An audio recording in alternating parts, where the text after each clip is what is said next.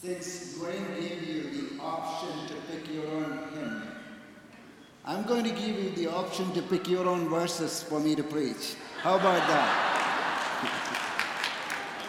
Which verse do you want me to preach on today? Come on, shout it out. I'm gonna. Robert, what? Any other? what? Only one verse? What? Oh, I hear John chapter 1, 1 to 18, right? That's what they've been doing, really. You thought you had a choice, but it was an illusion of choice. They already had picked a, a, small set of song and they had the music ready and they gave you the option, irrespective of what you said. Dwayne said 156, right? Because I was ready there, right? So, believe me, they're sneaky. They've been doing this for a long time. so, well, you've been with us for the last few weeks we were exploring the origin story of Jesus. You know the origin stories in Hollywood? You know, there was a, even now, it's a big time for superheroes. I hope one day they will make a real movie. But the last for few years, it's all superhero movies. Now they milked all of it out. Now they are going back to the origin of the superheroes. Now that makes us curious. Where are these superheroes coming from, right? Whether they are bitten by a spider, or whether they emerge out of a cave, or whether they are coming out of uh, another planet, and the origin, where do these superheroes actually come from? Obviously, Jesus is the superhero of the Bible. And his origin story is quite spectacular. Actually, there are four different movies, well, four different stories, four different gospels, are kind of like four different movies of Jesus' life. Now, the biblical scholars are quite certain that the first gospel was the first written gospel was Mark's gospel, even though it is second in the order. You know, there are four stories Matthew, Mark, Luke, and John, right? Four different gospels. And the scholars believe that Mark's gospel was the earliest gospel. So when you open Mark, Mark starts with this preacher, John the Baptist, and then suddenly comes Jesus to get baptized by John, and then he starts preaching, then he starts healing. It just go very quick from one scene to another scene to another scene. We have no idea where Jesus comes from. Mark is not interested in Jesus' birth or his childhood, nothing. Because for Mark, Jesus is a man of action, real superhero. He just came out of nowhere and started ministry. Then came the story written by Matthew Matthew is interested. Where is this guy coming, coming from? So Matthew tried to track the genealogy of Jesus, and that's why we have the most boring opening for the New Testament because Matthew was tracking the origin story of Jesus. Abraham begat Isaac, and Isaac begat Jacob, and after 42 begetting, we finally get Jesus. Right? So Matthew tracked the origin of Jesus to Abraham because Abraham is a big name for Jewish people, and Matthew was a Jew, and Matthew was writing specifically to the Jewish audience. So, Abraham, Jesus comes from Abraham. Then came Luke. Luke said there were people before Abraham, you know because Luke was not a Jew. He was the only Gentile writer of the New Testament. He said, No, no, no, no, not just Abraham. I'm going to track, I'm going to go even before. And Luke's genealogy in Luke chapter 3, if you can read, he tracked it all the way to Adam. From Adam, the first man, Adam to Seth to Enos to all the track finally to Jesus, because Luke was particularly interested in the universality of Jesus and he tracked the origin story all the way to the Garden of Eden. Then came John. John's was the last gospel. He said, wait a minute, that's not the true origin story of Jesus. Jesus was there before the beginning. He was not a created being, he was the creator. He was the divine logos that existed before the time began. The beginning of this superhero was before the beginning. So today, we are going to close that series before the beginning. And even though I'm going to speak only from the last verse, and I wanted us to hear the whole passage we have been journeying for the last four weeks, John chapter 1, 1 to 18. And I'm going to invite my friend Michael Lazar, who is a professional Hollywood actor, to come and read the scripture for me because he has such a professional voice. I always envy the Hollywood people. They have good look and good uh, voice, which I crave to have. So, Michael, would you come and open, uh, read the scripture for us today? Would you stand with us for the reading of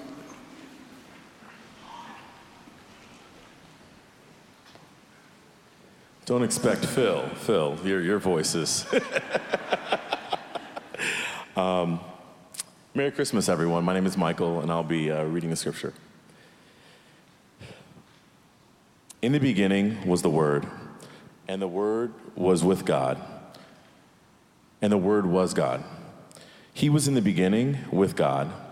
All things were made through him, and without him, nothing was made that was made. In him was life and the life was the light of men. And the light shines in the darkness, and the darkness did not comprehend it. There was a man sent from God whose name was John. This man came for a witness, to bear witness of the light, that all through him might believe. He was not that light, but was sent to bear witness of that light.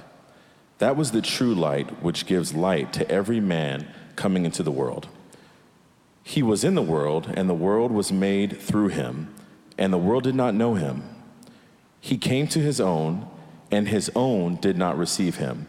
But as many as received him, to them he gave the right to become children of God, to those who believe in his name, who were born not of blood, not of the will of the flesh, not of the will of man, but of God. And the Word became flesh and dwelt among us and we beheld his glory, the glory as of the only begotten of the Father, full of grace and truth. John bore witness of him and cried out, saying, This was he of whom I said, He who comes after me is preferred before me, for he was before me.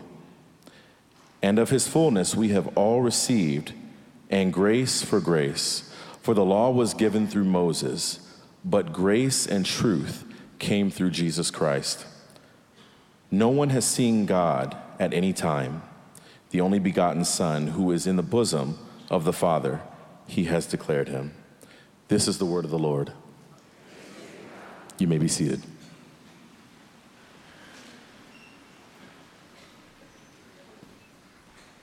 Thank you, Michael. No one has seen God at any time. But we have all been looking, haven't we? The world has been looking for God, to see God.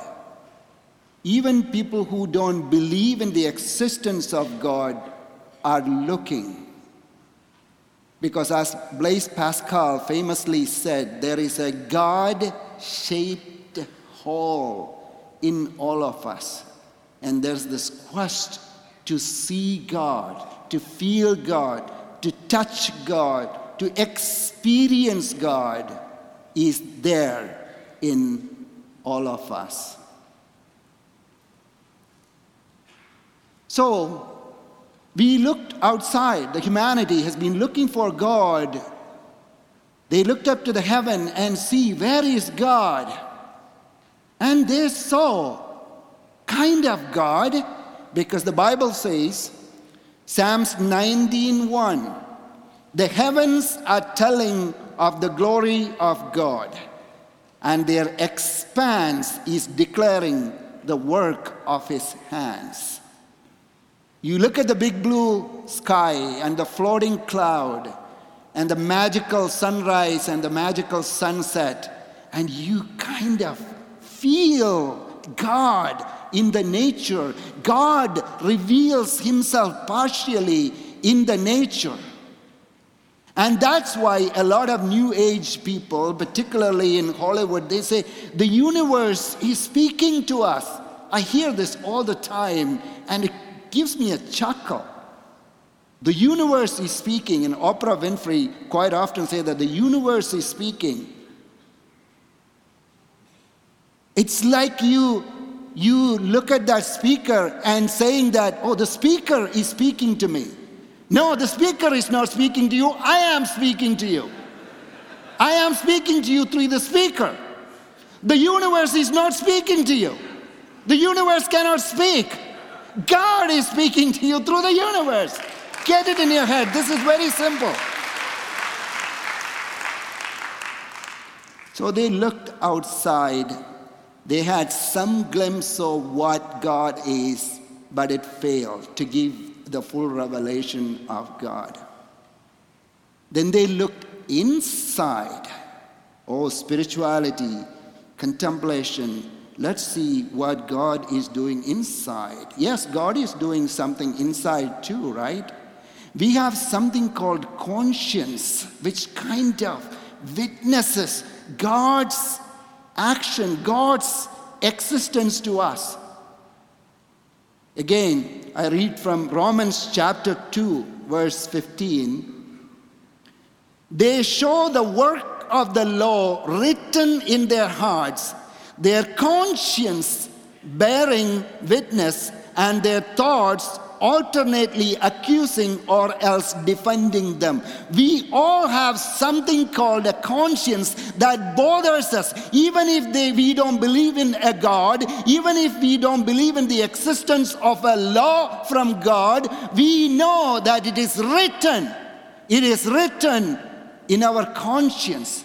We do something bad, even though we don't, nobody has seen it, we feel, we call guilty conscience. And when we declare that, when we admit that, we say that, oh, my conscience is now clear. Because God has implanted that, unless you are a sociopath, you know, implanted that in every human being so that that will become a witness of Him in our heart, in our life and the law of God written inside us. But that again is more of a, an existence of, like some kind of a witness of the existence of God, but we still cannot feel God, right? We still cannot touch God. See, this is the problem with religion. Religion is all about trying to search and find God. See, God is not someone you can search and find. If God is someone you can search and find, then he is inferior to you. Because God is, by definition, is outside your reach. That's why we call him God. God is not some, someone who can just search and find. God has to reveal himself to you. See, that's why the biblical theology is something called a revealed theology. The Bible is, we call, a revelation from God. God said, Oh, I know you're tired looking outside, or you are looking inside, so let me do something. I am going to reveal my will to you. And then he gave us the scripture. And the Bible says again 2 Timothy chapter 3 verse 16 all scripture is God breathed and is useful for teaching, rebuking, correcting, and training in righteousness. God breathed, theopneustos, God's breath is in every word of the scripture and that makes it alive. Now that comes from God and that reveals to you the mind of God. One of the most beautiful things that I enjoy in my life is that I get this random email sometime from strangers in different parts of the world. Not often, but very once in a while, who have read my book. And these are people I've never met, I will probably never meet from countries like Singapore or Germany. I've never been, I don't know if I ever, will be, but, but somehow they read the book and they communicate through email about what they thought about it and all that kind of stuff. And there is some kind of kinship I feel with them. Because when you read my word, it is an expression of my mind. And I have a special bond with these people I have never met because they kind of resonate with my mind. It's a special feeling between an author and a reader. They have a pulse, they, they, they sense the pulse of my heart, and they get the frequency of my mind. There is a special connection because that's a revelation. My book is a revelation of my mind. Now, God loves all of us. God loves you particularly when you're a praying person, you go to church, you put money in the basket. All of this is wonderful.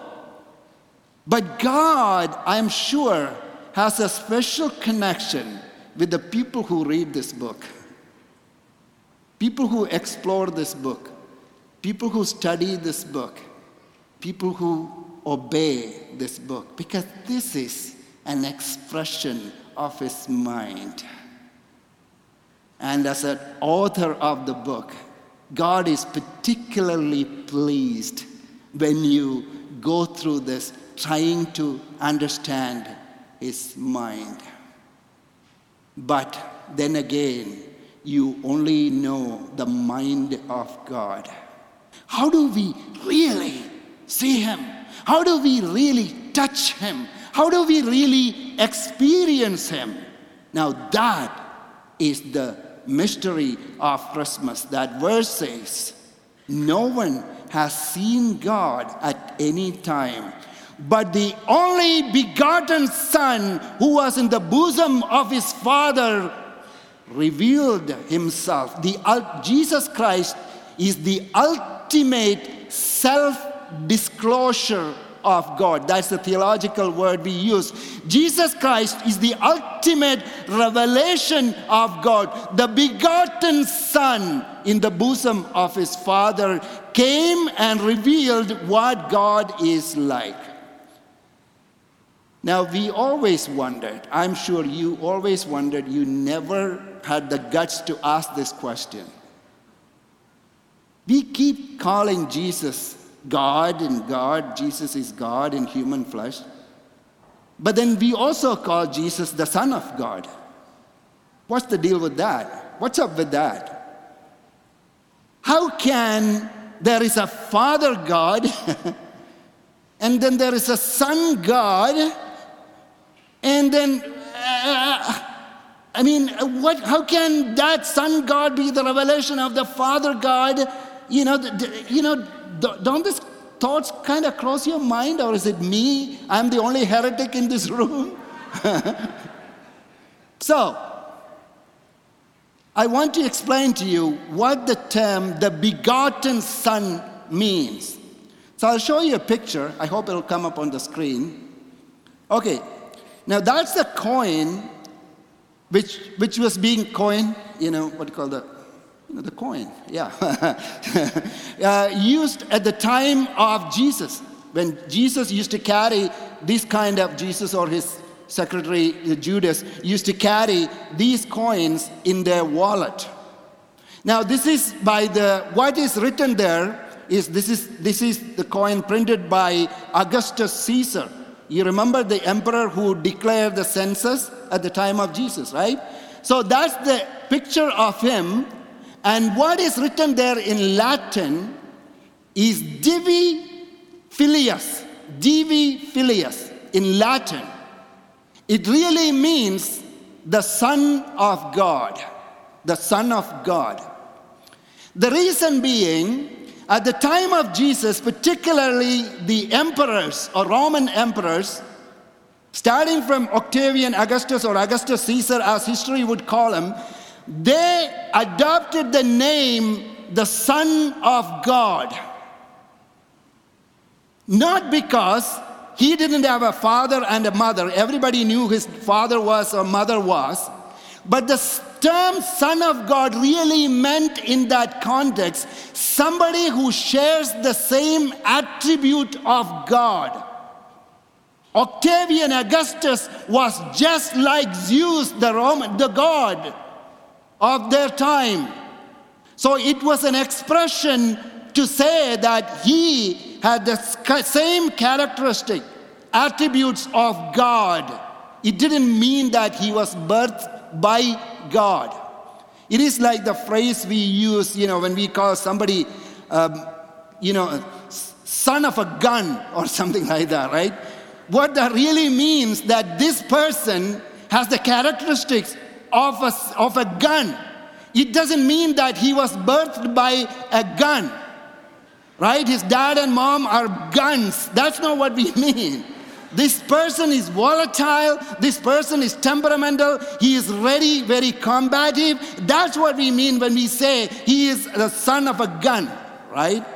Because he shares the same characteristic. He is the reflection of that. So when we call Jesus the Son of God, particularly in that context, that really mean is that God, Jesus Christ, is the image of the invisible God in this human realm.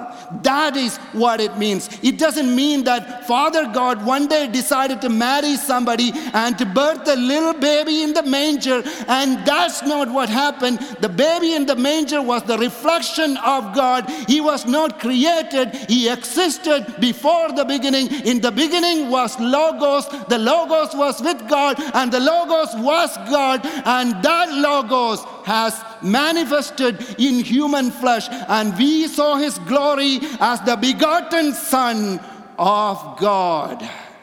And he is Jesus the Christ. There is always a difference between the begotten. We always say that's, a, that's like a very good Christian word, the begotten. What that means is that, so C.S. Lewis puts it very clearly. C.S. Lewis said this the difference, what does that mean? Begotten son. To beget is to become the father of. To create is to make. And the difference is this when you beget, you beget something of the same kind as yourself. What God begets is God, just as what man begets is man. What crea- God creates is not God, just as what man makes is not man. Okay, this is what he means. See, when you create something, say when I write a book or somebody makes a movie, we often describe it as my baby, right? That's my baby. that book is my baby because I created that. I have sentimental connection with that. But that's not really my baby. That's that that's a book, right? But then I have two other babies, Hannah and Emma. Now they were not created by me, they were begotten by me. I also call them my babies. I have a number of books here I call my babies. And then here I have my two daughters, I call them my babies. Now they are begotten children and they share my attribute, they share my characteristics. Now, that is the difference between the created child of God and the begotten Son of God. What God begets is God, not anything else. So, Jesus is the begotten Son, the image of the invisible God, the divine Logos manifested in this world. No one has seen God at any time until today. Until today. And this is your opportunity to see God. this is your opportunity to touch God. This is your opportunity to experience God. That is the beauty of Christmas. God coming in human flesh because he wanted to enter into a meaningful relationship with you. Mark Twain, America's favorite author, said this once. He said there are two most important days in your life two most important days in your life. First one is the day you are born, and the second one, the day you find out why. First, the day you are born, and the second, you find out why.